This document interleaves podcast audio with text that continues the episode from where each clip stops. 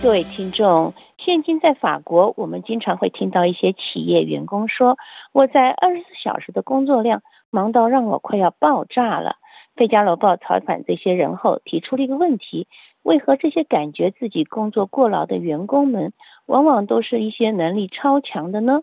越来越多的情况是，那些一切进展顺利的员工，在一夜之间，身体就发生了变化。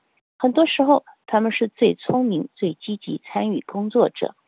二零零三年，作家拉普罗写出了他的优秀小说《七次跌倒，八次起床》。作者对于大萧条进行了深刻的自传式的描述。当时一切都在对他的职业生涯展开微笑，但是突然之间，毫无预警的一切都变化了。如果二十年前“过劳”这个名词，在法国还没有这么普遍化，那么就是现在我们讨论的倦怠的问题。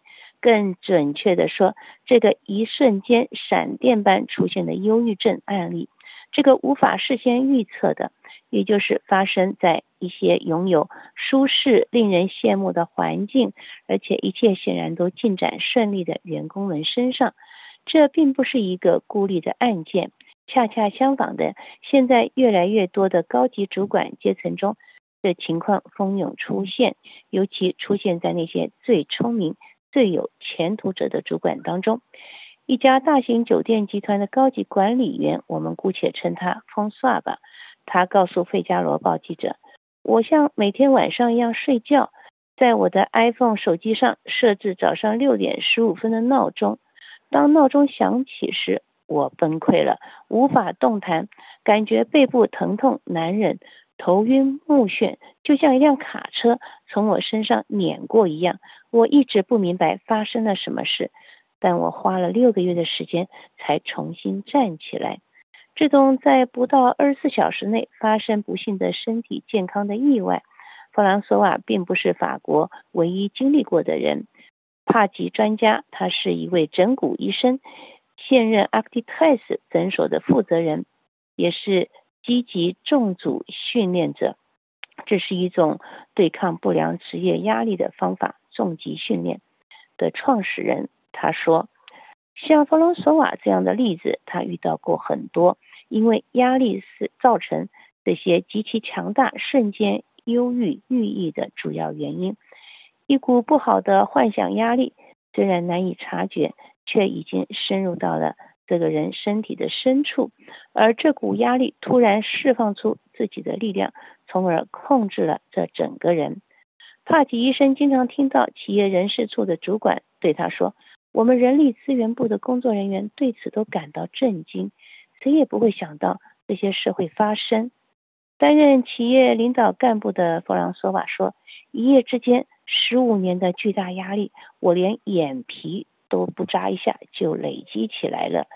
经常四处举行讲座的帕蒂医生解释说，当一个人对环境所施加的限制看法与他对自己的应对这些限制资源看法存在不平衡时，就会出现一种压力状态。帕吉为了那些企业人力资源部门建立了一种法国独一无二的培训课程，以解决一重大的问题。这就需要准确了解压力如何影响大脑。为了什么？因为一方面，它涉及到培养经理或高级人员的理想，他们必须不屑一切的代价获得成功，不能表现出丝毫的软弱。他们整个人切换到战斗模式，整个脑袋死盯在一个目标上，以至于将自己与受压的身体切断，直到最后爆炸。才不再有压力。另一方面，它是关于极限范围内与失败保持一种复杂的关系。